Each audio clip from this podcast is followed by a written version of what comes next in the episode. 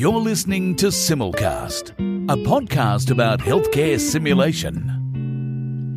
So, welcome to Simulcast. I'm Victoria Brazil, and I'm joined again by Ben Simon for our September Journal Club. How are you, Ben?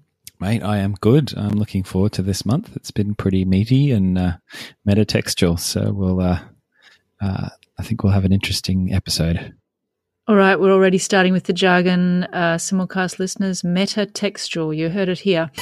so, uh, we're going to be talking about all things psychological safety, a little bit of epistemology, and a couple of short papers from me uh, about things that are coming up relating to peer led debriefing and simulation for surgical safety checklists. So, that's the headline. Ben, why don't you kick us off with the two papers of the month?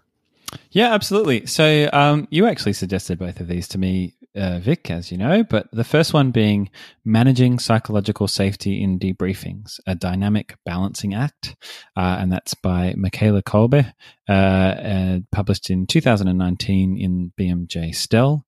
Uh, and the second paper is entitled "There Shouldn't Be Anything Wrong with Not Knowing." Epistemologies in Simulation, and it's by Ng et al.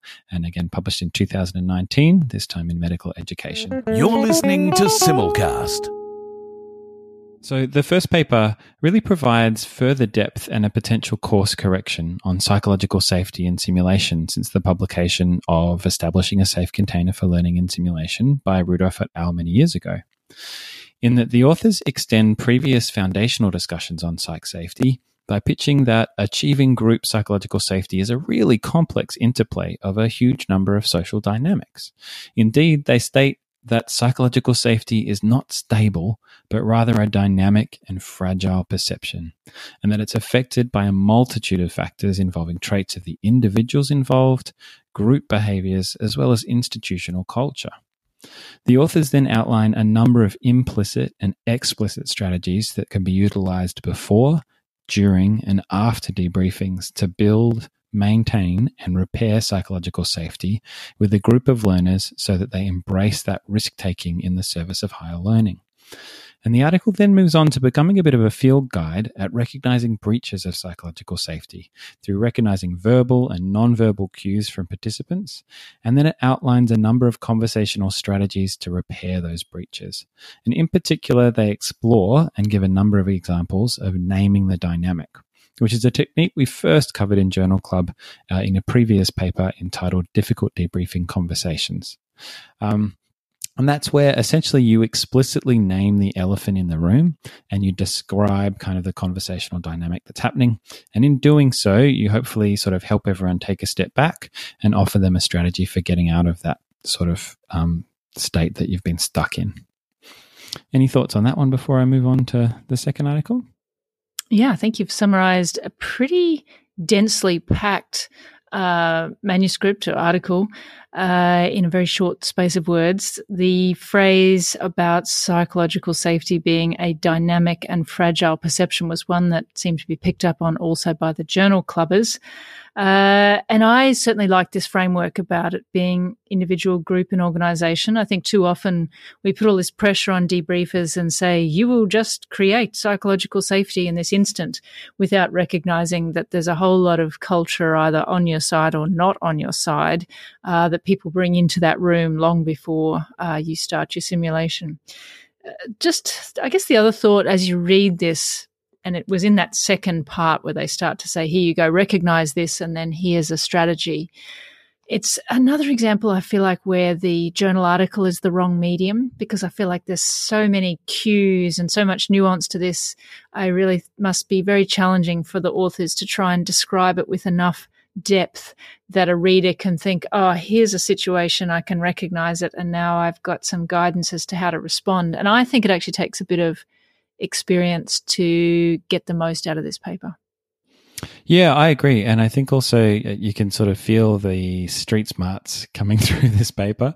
Um, and that uh, I hear what you're saying about it not necessarily being uh, the perfect medium to get some of that conversational nuance. But at the same time, I think that as much as they can. They've described it very well with sort of both conceptual and concrete examples and, and scripts and, and things like that to work through.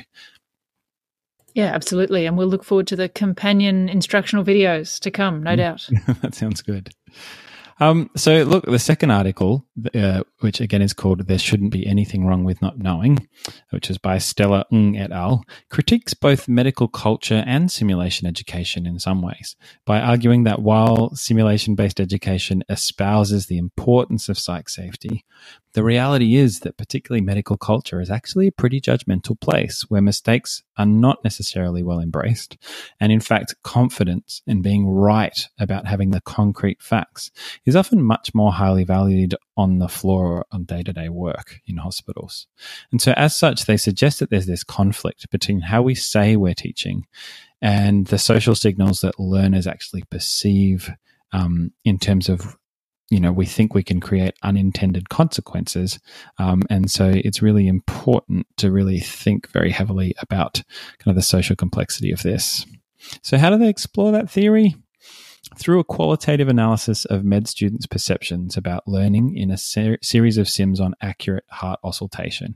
And through their analysis, uh, they find that participants weren't super focused on the stuff that sim education often espouses, you know, contextualization of principles and knowledge building through shared exploration of concepts. Uh, and instead, most of them just wanted to get it right. They want the right answer, they want to get it efficiently. And they see the faculty as kind of these gurus with all the right answers. Um, and I'm guessing that's horrifying if you're a constructivist, Vic. you labeling me a constructivist? Not at all.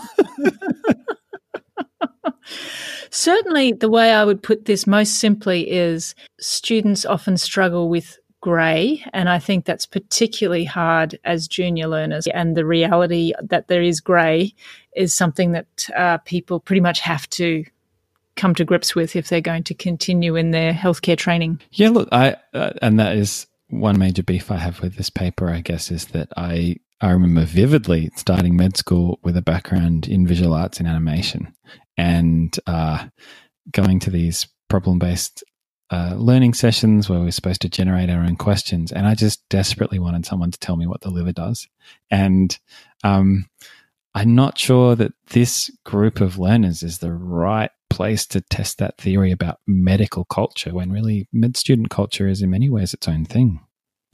Oh, I couldn't agree more. Now, if only you'd been to medical school 15 years earlier, like I was, uh, they just told us what the liver did. It was so much easier. Doesn't mean I can remember you any of it now. you know, I think about that sometimes because uh, I really did want to just know what the liver did. And then I think, oh, that was so frustrating. And then I think, well, now I've gone on to have this career where I'm working on an international journal club with essentially problem based learning and, and driven to continue to improve. And I think, oh, maybe it did work. Yeah, and look, I know you're going to get onto this with the journal clubbers' comments, but I feel like uh, you're right. There was there's this great discussion on the topic of epistemology and the nature of knowledge and how the way we think about knowledge in the medical world is confidence and certainty versus the way we want to think about knowledge in the simulation world with safety and vulnerability. Like, this is a really interesting discussion. And there's a new name for how hard our debriefing is. And we can just say, well, of course it's hard. I'm trying to bridge epistemological beliefs. Uh, you know. Actually, but to be honest, that is what people are doing. You're trying to bring a different way of learning into a uh, group that might be more used to the confidence and certainty based. But unfortunately, I agree. Then they tested this out on, you know, recognizing cardiovascular murmurs, which is arguably a procedural task for which there is a clear, correct answer. And I think this would have been more uh, convincing for me if, for instance, it had been about being part of an interprofessional teamwork focused scenario where I think there would have been more exploration of grey anyway. So, um, fabulous questions, fabulous concept, uh, just maybe not the perfect um, set of simulations in which to explore it. Yeah, yeah, that definitely did did come up. Um, I do think there was still some lovely qualitative um, summaries and quotes of the med students' perceptions um, about how they primarily see learning as getting the answers right, but also some really important stuff to reflect on as educators in terms of how they kind of both fear and revere the facilitators as the gatekeepers of validation as well as knowledge. Um, and yeah, unfortunately, they also use the word uh, epistemology uh, and other variants of that about 48 times, uh, which did not go down particularly well with our journal club group. Yeah, they were harsh. That, they were harsh. so I might, um, well, look, I might switch it up. We might go to that journal club response and, and then we'll go to the experts' response as well. In that, I did find this really fascinating. So, A, just from a meta level, every month in Journal Club, we have a very interesting exercise in psych safety, and that the comments start out very, very slow at the start of the month, and then they always snowball in the last week, and we start getting this really rich discussion just as the time is coming to the end of cutoff. Um, is this the uh, metatextual moment? it's one of them. I really do have to stop using that word. But look, um, a number of big topics came up this month. So there was really a lot of exploration on the formation, the maintenance, and repair to psychological safety. A lot of people really appreciated naming the dynamic as a useful kind of power move. And then there was uh, a lot of expression of concern regarding some significant barriers to engagement with Ng's paper, despite actually a lot of appreciation for its message uh, and some recognition that it was a challenging message to hear, which I think was a good thing. Um, Eve Purdy began the month's discussion with an analogy that highlighted how rapidly and unexpectedly the psychological safety of a situation can change. And in doing so, she also role modeled vulnerability in getting that conversation started.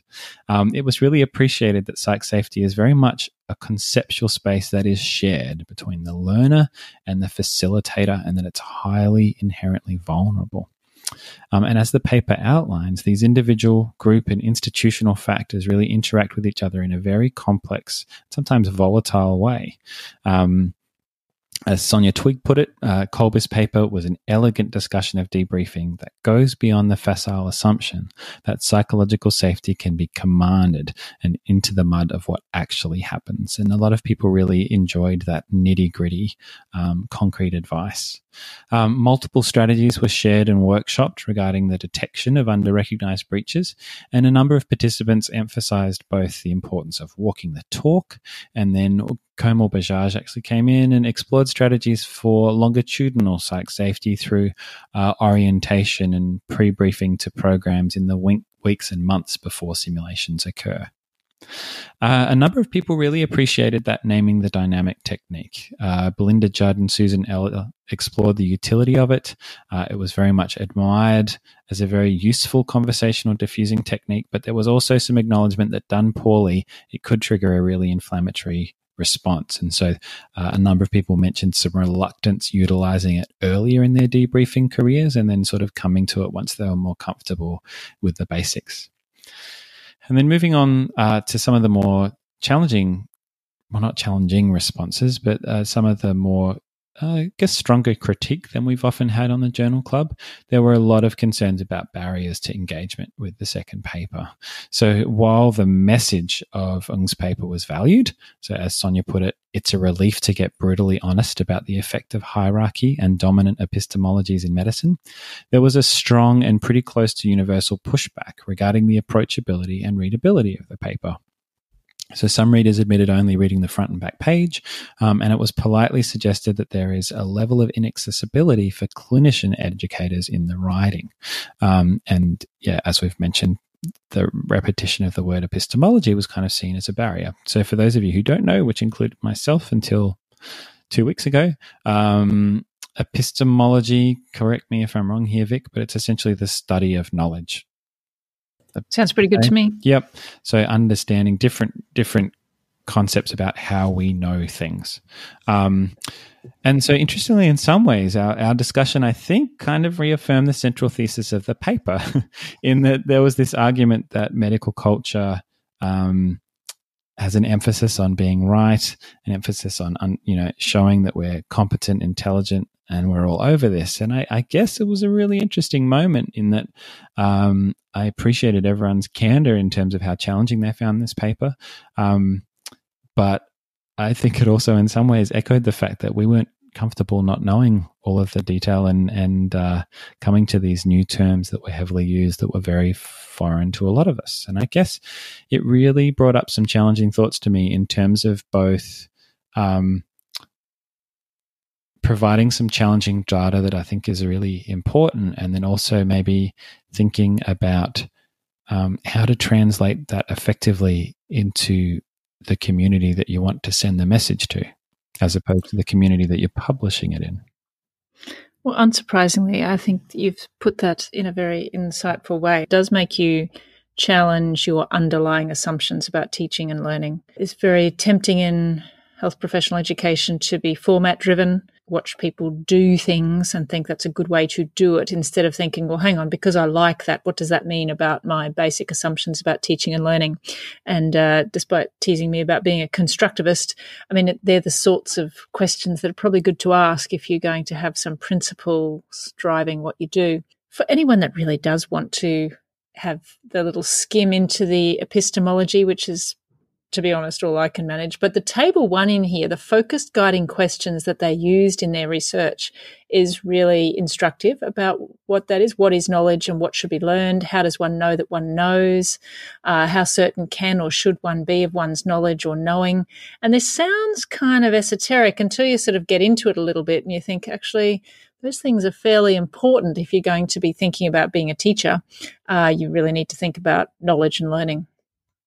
Yeah, yeah, it's really clever stuff. I actually had to do this subject in high school called Theory of Knowledge, uh, which was essentially an introduction to sort of philosophy, which I hated at the time because I was 16 and I just thought you just knew stuff and blue was blue and etc. But um, it comes full circle. Yeah, I know, you know, but uh, life has become more grey with age, and uh, literally and figuratively.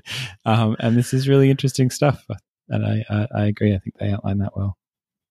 Hmm. Very good.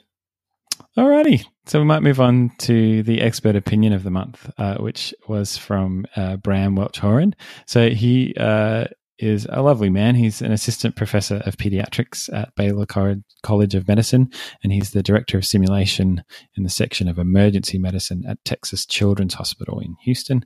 And uh, we know him uh, from Simulcast previously because we've had a chat at IMSH about the effect of rapid cycle deliberate practice on the instructor's skills as well as uh, the participants. Uh, and he's also uh, quite prominent in the field of clinical event debriefing in that they have a very strong program at Texas Children's.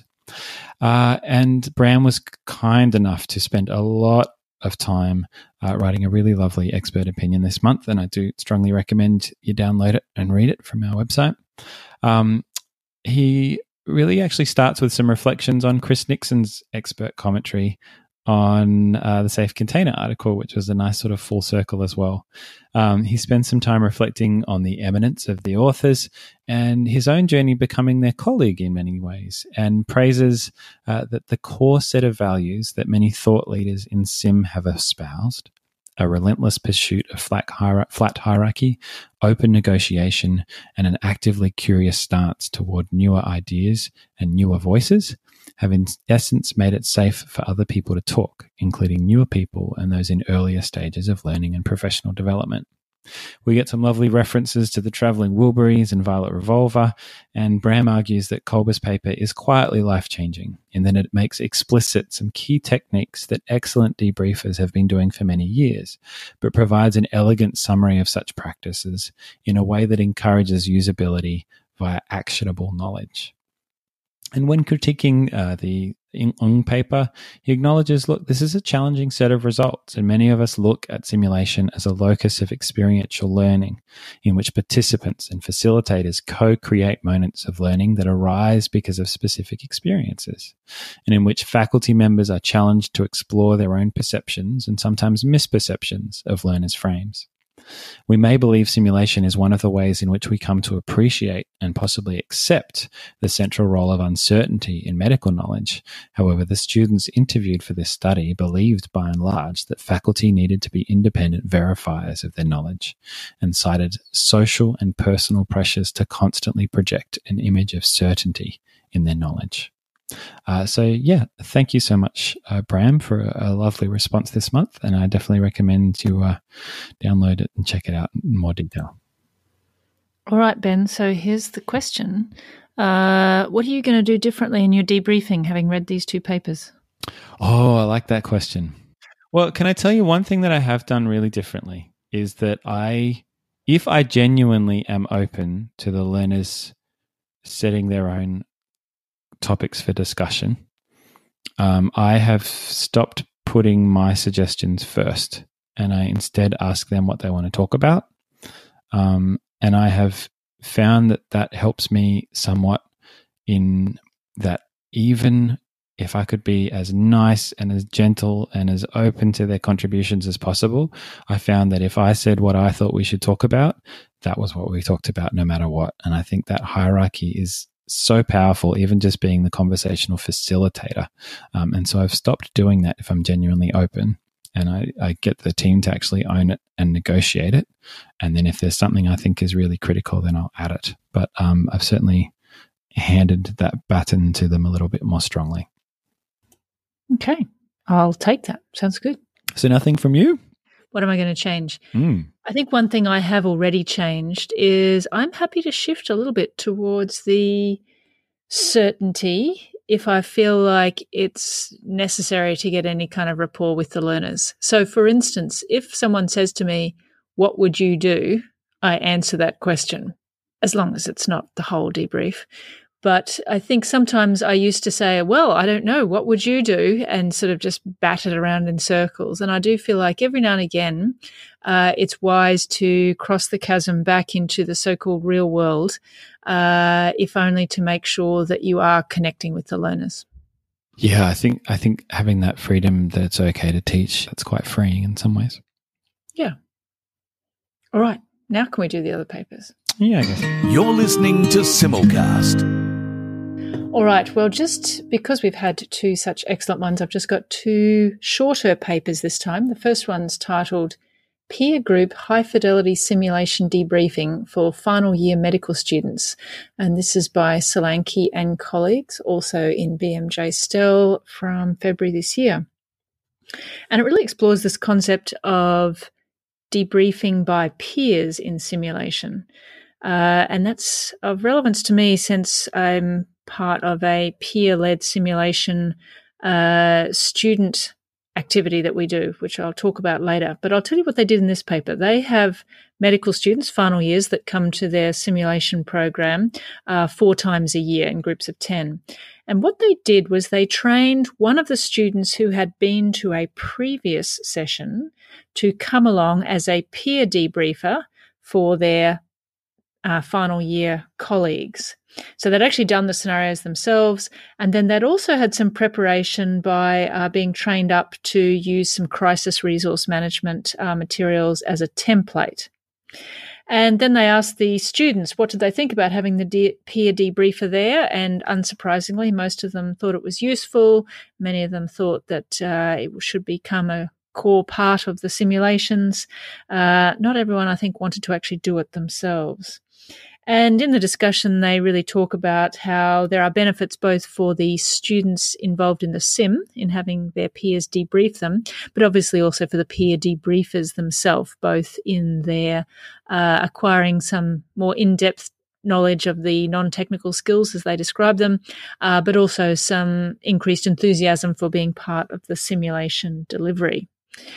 So, what did you think, Ben? Yeah, look, I had um, some mixed feelings about this paper in that I I liked the initiative. Um, I felt there was a little bit of conclusion overreach in terms of uh, med students liking something equals this is evidence of a good educational intervention. Um, but I still think that the uh, thinking behind it uh, makes sense. Yeah, I think it's very hard to get a good handle on exactly what students did. And uh, I won't have any spoiler alerts because we are writing something up on our peer assisted learning simulations where we've actually been having the students write the scenarios as well as do the debriefing. And so I've read rather too much of the peer assisted learning literature uh, recently, which is very interesting and actually has a lot of the same, well, dare I say it, epistemological principles as uh, in simulation based learning. A lot of constructivism going on, I'm telling you. Uh, but no, it is very interesting, and there's uh, plenty of frameworks and guidance for people who do want to involve student peers in their educational activities. I would say don't just uh, get a bit of an idea because there is a wealth of literature and guidance out there, uh, much of which is very high quality. And uh, I was very interested in their preparation because I think they focused a lot on the what to debrief about in terms of the crisis resource management. And I wasn't sure how they prepared those peer debriefers in terms of the how of the debriefing and whether they uh, sort of brought them along as a, junior co-facilitator or how central they were to the discussion. And I think, uh, as you say, something a little bit more in depth, although obviously much harder to do, might have answered those questions. But for me, the take home is, you know, just sort of adds weight to the idea of if done carefully, uh, think about including peer tutors as part of a simulation strategy and um, think about what the boundaries around that are because I think there are benefits for both groups of students on either side of the glass window, as it were. Yeah, I remember as well, oh, probably a couple of years ago now on this podcast, uh, you were mentioning, uh, I forget how you phrased it, but you know, essentially a learning course where you, where you learn to learn, and I think um, that again embedding um, that peer feedback loop is a nice way of having a not necessarily hidden curriculum in, in transitioning to that long term learning and peer feedback mode. Yeah, I think it does help transition that learning culture a little bit, bit by bit. Hmm.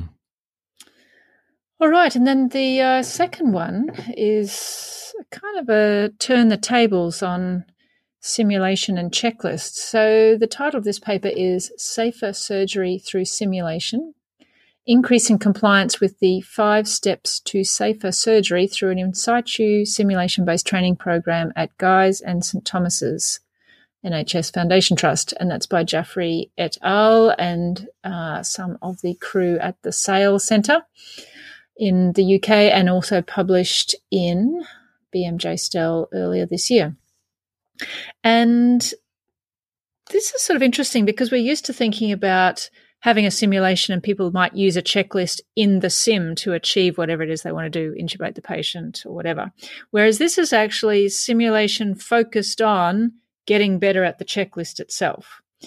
Uh, so, and the background to this is, as those who, particularly who work in operating theatres know, uh, surgical safety checklists have been demonstrated to work, particularly if you actually do them.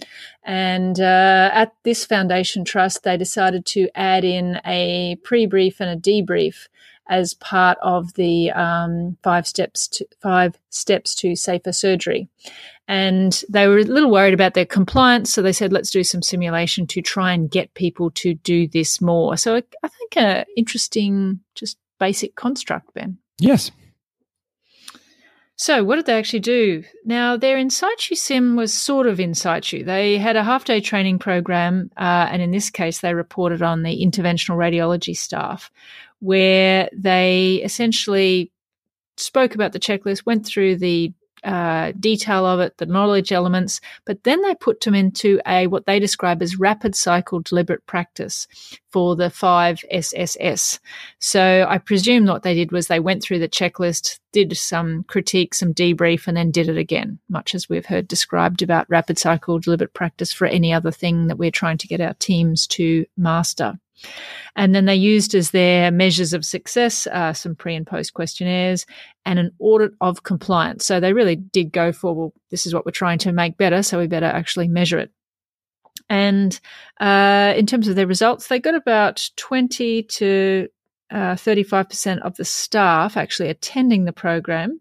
Uh, unsurprisingly, the pre and post questionnaires demonstrated an improvement in knowledge, and they reported an improvement in checklist compliance of 23%, uh, which is actually not insignificant, I guess.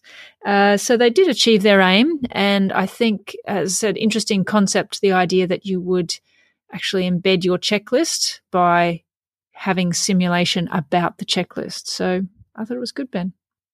Yeah, I remember um, a while ago now we were talking about cognitive aids in general and, and how uh, there's a significant barrier to use in real resuscitation due to the fact that we don't rehearse it. So I thought this was a nice demonstration of how to overcome that barrier by sort of drilling it in. And I guess rapid cycle does lend itself to that sort of we don't care about your frame, just do this right kind of thing. yes, exactly. Oh my God, it's all about knowing and culture now. uh, Who started that? but I think the I think what it gets to to me is uh, habits are really good things to do in or engender in simulation. And I know you've thought about this as well, but the whole mental rehearsal thing is in many ways just getting into the habit of doing a pre-brief before your trauma or resuscitation arrives. And I've certainly thought about the idea of if we were to be trying to get into the habit of people doing an after action review after their cases in the real world, shouldn't we actually be asking them to practice that after action review as the debrief of their simulation case, uh, which obviously would involve a huge amount of stepping back from the facilitator, but arguably it would get into this habit of doing something we're expecting them to do rather than a habit of waiting for us to uh, support, lead, generate, and facilitate that discussion. So a little bit confronting, but maybe a nice segue into the papers for next month, Ben. Yeah, absolutely. Because I mean, really, it's a little bit of a you know that same negative training issue we've talked about before, doing one thing in the sim room and then trying to get a different thing happening in real life. It, it's a nice um, solution to that problem. So, yes, as a segue, the next two papers we're going to look at for um, October um, are, are, very much on clinical event debriefing or, or um, after action review.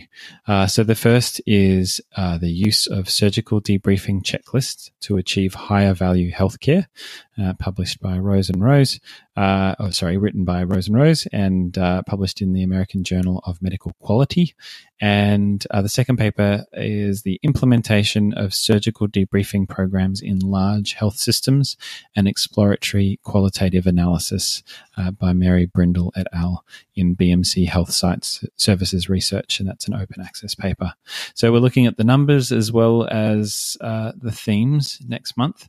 Um, I guess one thing we discussed behind the scenes is uh, we're now talking about clinical event debriefing. Is this uh, particularly sim related? And I guess to me, it, it sort of fits with that zone four simulation of, of moving beyond rehearsal and, and learning to learn from the cases we see. And I certainly know in our center, uh, a lot of us who are involved in sim uh, tend to be the people who are uh, drawn and or pushed towards uh, this sort of new frontier. Vic? Yes, I'm very happy to support it. Entirely appropriate. Uh, and I think because I just did want to go back to Michaela Kolbe's paper for a minute, because the last paragraph of that says while this paper focuses specifically on debriefing as part of simulation based training, most of these insights, i.e., in psychological safety, apply to clinical event debriefing in the workplace. And I thought that was a bit of a throwaway line, to be honest, mm. uh, because I don't know, they didn't really sort of build up to that. And then it's just there in that last paragraph. So I'm rather hoping that becomes also part of our discussion next month, uh, journal clubbers. So I'm very keen to have people say what they think about clinical event debriefing, the definitional challenges, as well as the um, actually pretty impressive success that at least some people are reporting in those papers. So www.simulationpodcast.com. Jump onto the Journal Club and uh, tell us what you think. Absolutely. Looking forward to it.